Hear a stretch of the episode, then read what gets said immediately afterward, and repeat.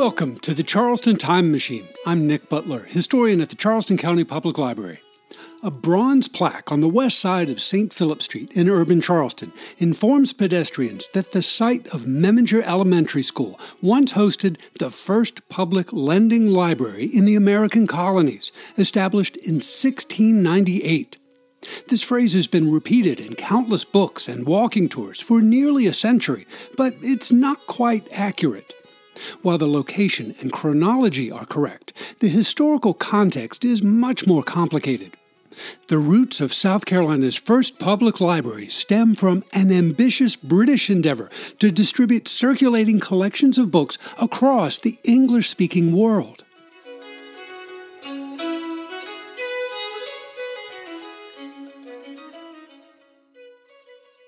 Our story begins in the spring of 1696 when the Anglican Bishop of London, Henry Compton, appointed a 30 year old minister, Thomas Bray, to be his official representative or commissary in the province of Maryland and then diocesan of the Church of England in the American colonies in general.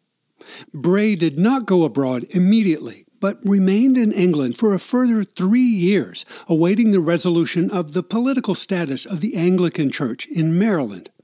In the meantime, Reverend Bray earned a doctorate of divinity from Oxford University and began recruiting Anglican ministers willing to cross the Atlantic and minister to English settlers living on the colonial frontier. Perhaps not surprisingly, the clergymen who agreed to undertake such an adventure were generally too poor to purchase quantities of books to carry across the ocean to enhance the spiritual education of their new congregations.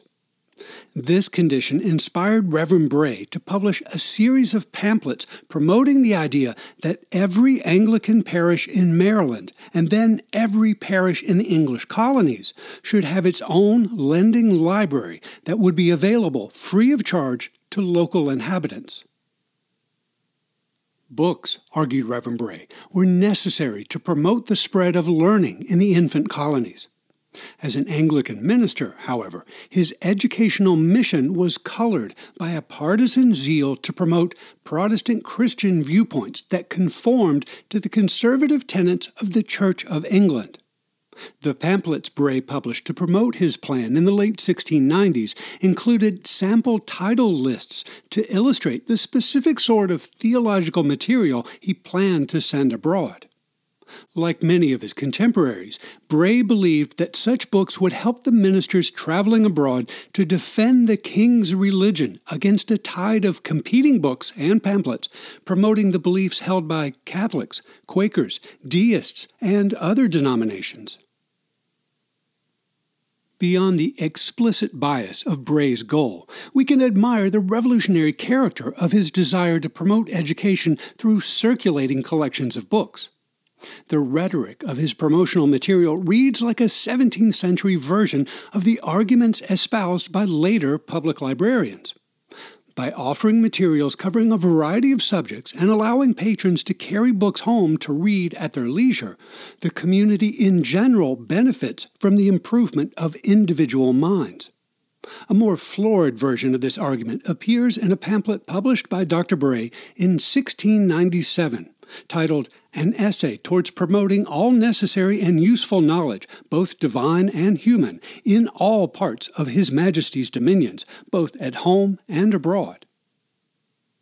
Quote, as for our younger gentry, I cannot but think it would tend extremely to furnish their minds also with that useful knowledge in history, travels, humanity, agriculture, and all such noble arts and sciences as will render 'em serviceable to their families and countries, and will make 'em considerable both at home and abroad, and that it will very much keep 'em from idle conversation and the debaucheries attending it, to have choice collections of such books dispersed through all the kingdom, and waiting upon them in their own parlors, as will ennoble their minds with principles of virtue and true honor, and will file off that roughness, ferity, and barbarity which are the never failing fruits of ignorance and illiterature.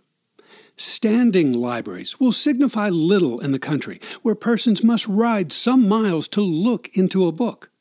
such journeys being too expensive of time and money. But lending libraries, which come home to them without charge, may tolerably well supply the vacancies in their own studies till such time as these lending libraries may be improved into non circulating parochial libraries. Lending libraries were rare in England at the time, and public institutions of this nature even more so. It was inevitable, therefore, that judges of Bray's scheme would ask how such libraries might prevent circulating books from disappearing. In his pamphlets, Bray suggested that they might be secured from loss or embezzlement by taking a few simple precautions. First, the books should be bound in distinctive covers and well marked with the name of the library to which they belong. The collection should be deposited with the ministers or schoolmasters of centralized market towns so that rural borrowers might conveniently fetch or return a book while visiting said town on market day.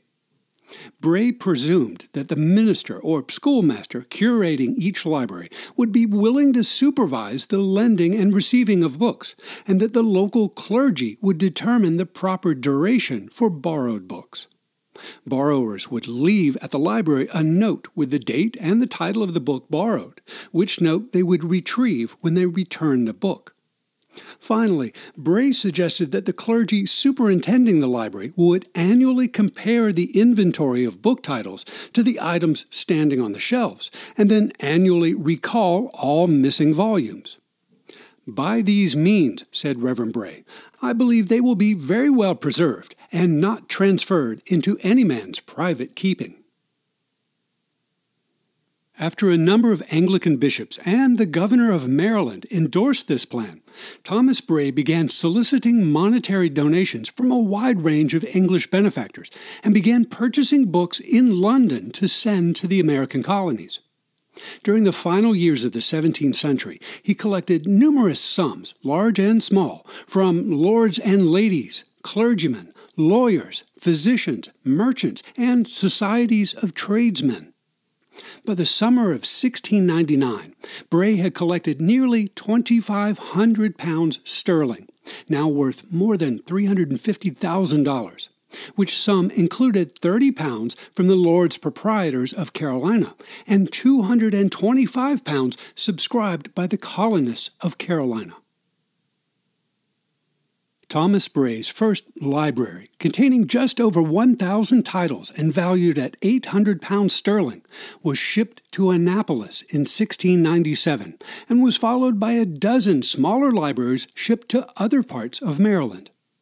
In the years 1698 99, before he set sail for Maryland, Bray assembled similar but smaller collections of books for South Carolina, New York, New Jersey, New England, Pennsylvania, Virginia, Bermuda, several Caribbean islands, Cape Corso Castle in Africa, and South Bengal in the East Indies.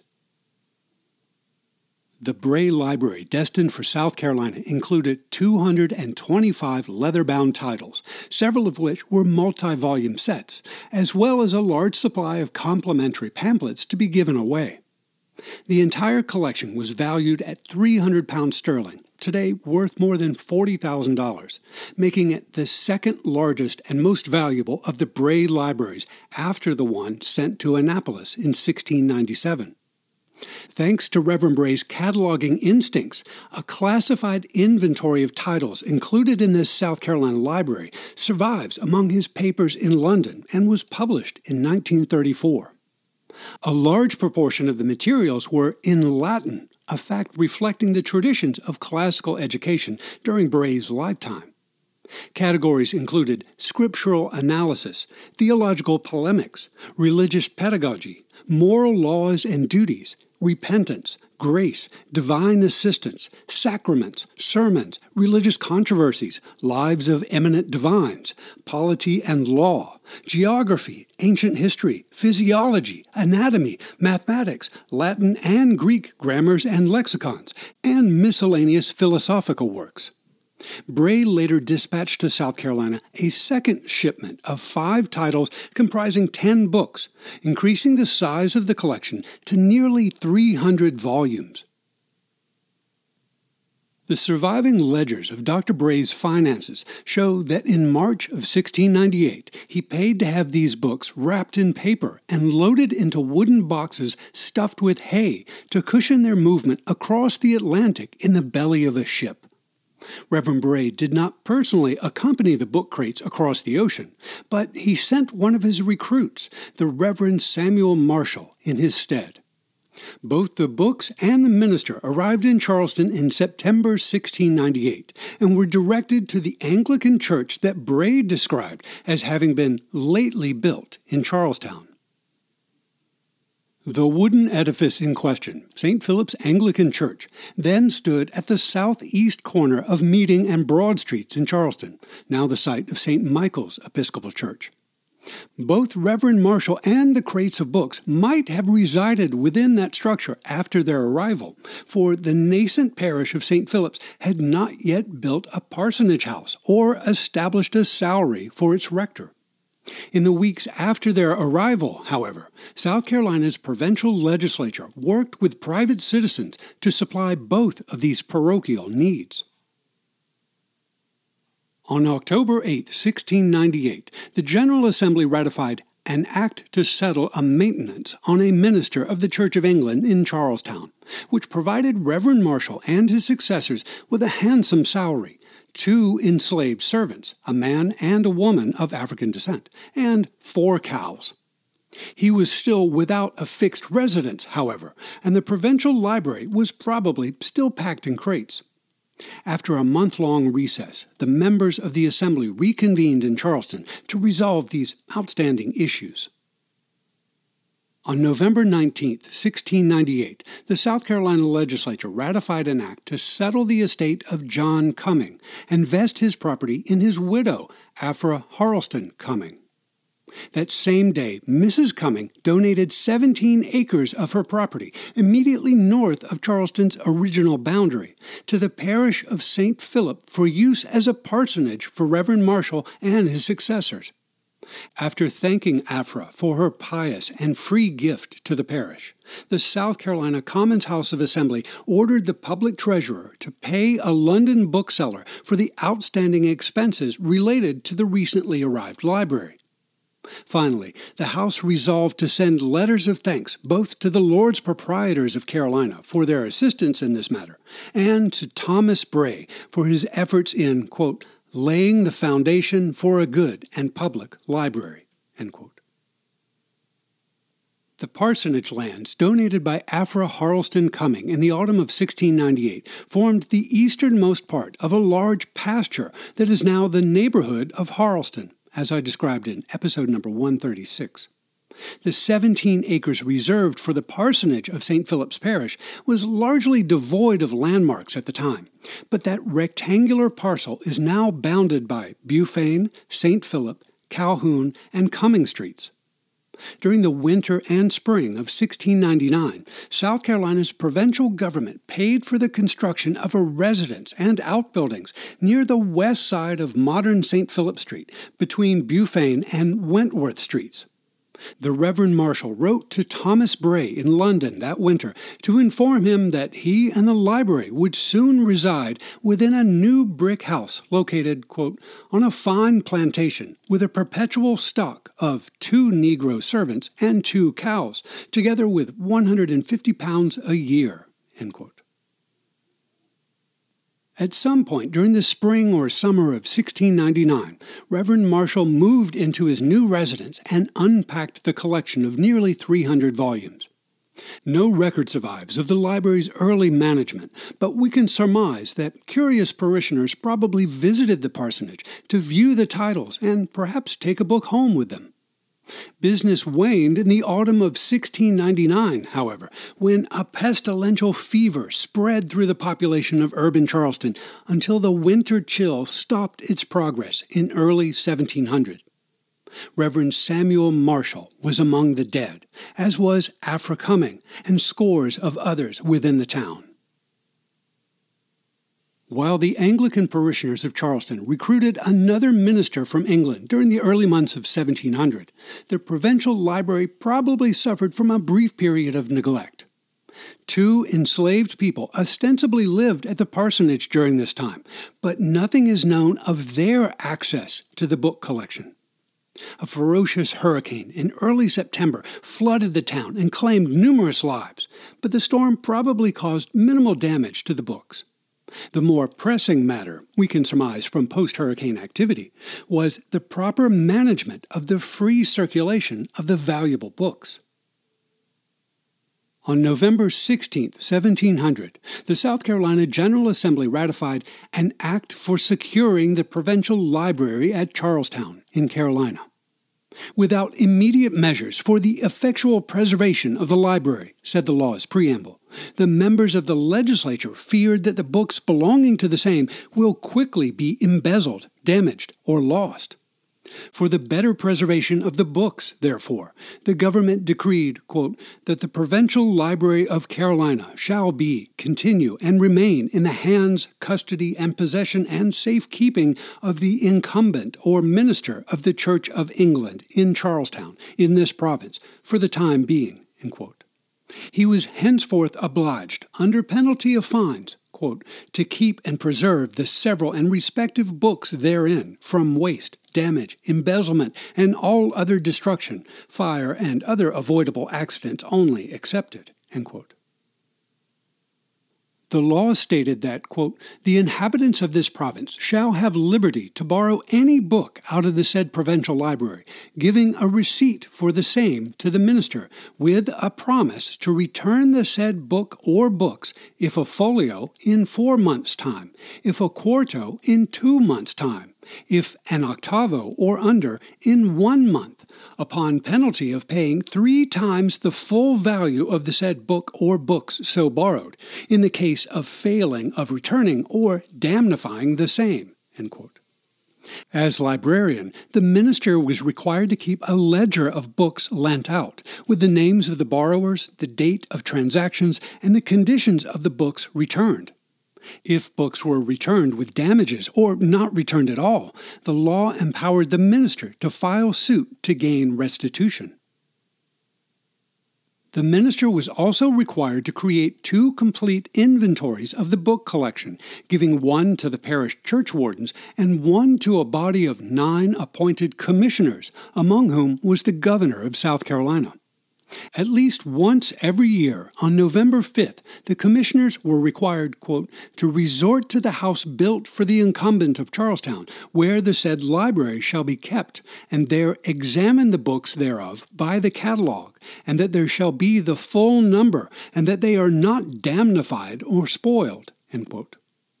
The minister was ultimately responsible for all damaged and missing books.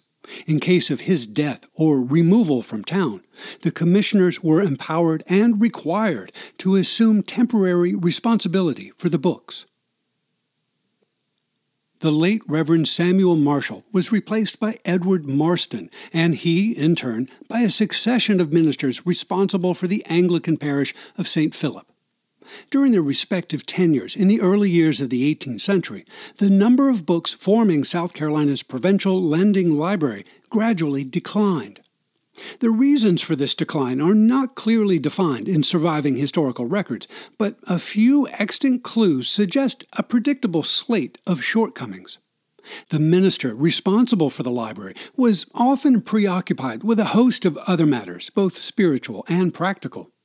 Patrons frequenting the library were not always conscientious in the care of the borrowed books in their possession. The commissioners of the provincial library were not sufficiently diligent in their oversight of the minister's management of the collection. All of these issues were addressed during the spring of 1712 when the South Carolina General Assembly drafted and ratified a law to clarify several issues related to the establishment of the Anglican Church as the official religion of the province. Among the various legal issues described therein, we learn that the generous circulation policy established by the Provincial Library Law of 1700 had, quote, already proved very prejudicial to the said library. Because the earlier statute had allowed, quote, all the inhabitants of this province, without any exception, to borrow any book out of the provincial library, several of the books had been lost and others damnified, end quote. To address such problems, the revised law of 1712 deemed it necessary to lodge a discretional power in the minister superintending the library.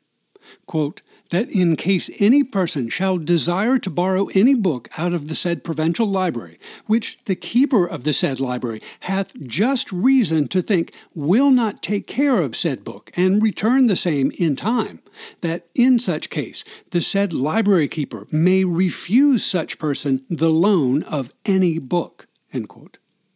The commissioners appointed to oversee the management of the library were required to meet more frequently and to apply greater scrutiny to its care.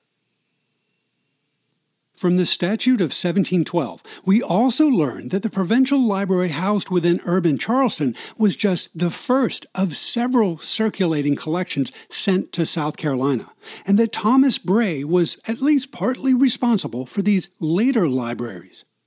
After a brief spiritual tour of Maryland, Bray returned to London in 1701 and organized a new missionary organization called the Society for the Propagation of the Gospel in Foreign Parts, or SPG. With increased resources and support, the SPG created additional libraries, always emphasizing Anglican theology, and distributed them to parishes throughout the British colonies.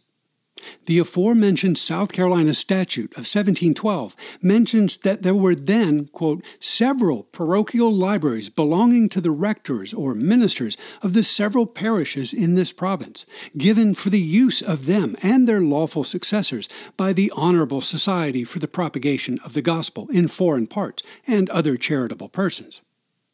In theory, at least, each of them was to be managed with the same care as the first library housed in the provincial capital. Despite these legislative orders, the books forming South Carolina's first public lending library were eventually dispersed into unknown hands and disappeared. The Provincial Library of 1698, consisting of nearly 300 volumes selected in London and sent by Thomas Bray, ceased to exist within a few decades of its creation. The sparse public records of South Carolina that survive from the early years of the 18th century contain no further references to the collection housed at the parsonage of St. Philip's Parish. We can imagine that the condition of the books gradually declined during years of exposure to hot, humid summers and chilly winters in the low country, with episodes of destruction caused by hurricanes, fires, and warfare. The parsonage relocated into a new brick structure, now number 6 Glebe Street, during the American Revolution, but it's unclear if any of Dr. Bray's books survived to that era. Regardless of its fate, the South Carolina Provincial Lending Library of 1698 represents a milestone in the history of public libraries in this state. It merits mention in our discussions of educational efforts, past, present, and future, with appropriate attention to factual details. In 1955, for example, the Historical Commission of the City of Charleston erected a bronze plaque on the west side of St. Philip Street, adjacent to what is now Memminger Elementary School, to commemorate the former location of what it described as, quote, the first public lending library in the American colonies, end quote. A closer reading of the facts demonstrates that this circulating collection was among the first in the British colonies, but certainly not the first of the several lending libraries created by Thomas Bray. Furthermore, it's important to acknowledge that the books selected and sent to Charleston in 1698 reflected a specific religious and political bias.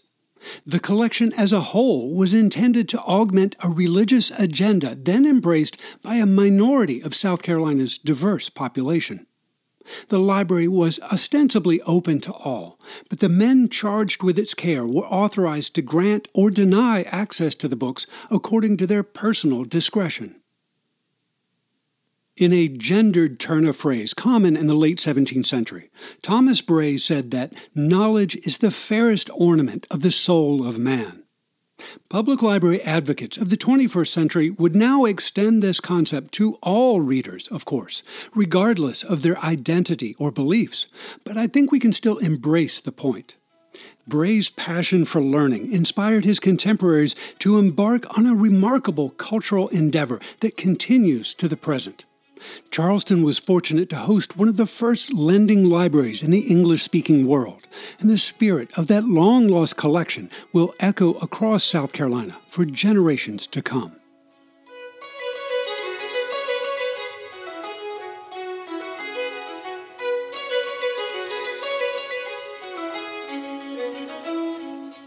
Charleston County Public Library is your home for local history to explore our resources and programs, and to read an illustrated transcript of this podcast, point your web browser to ccpl.org.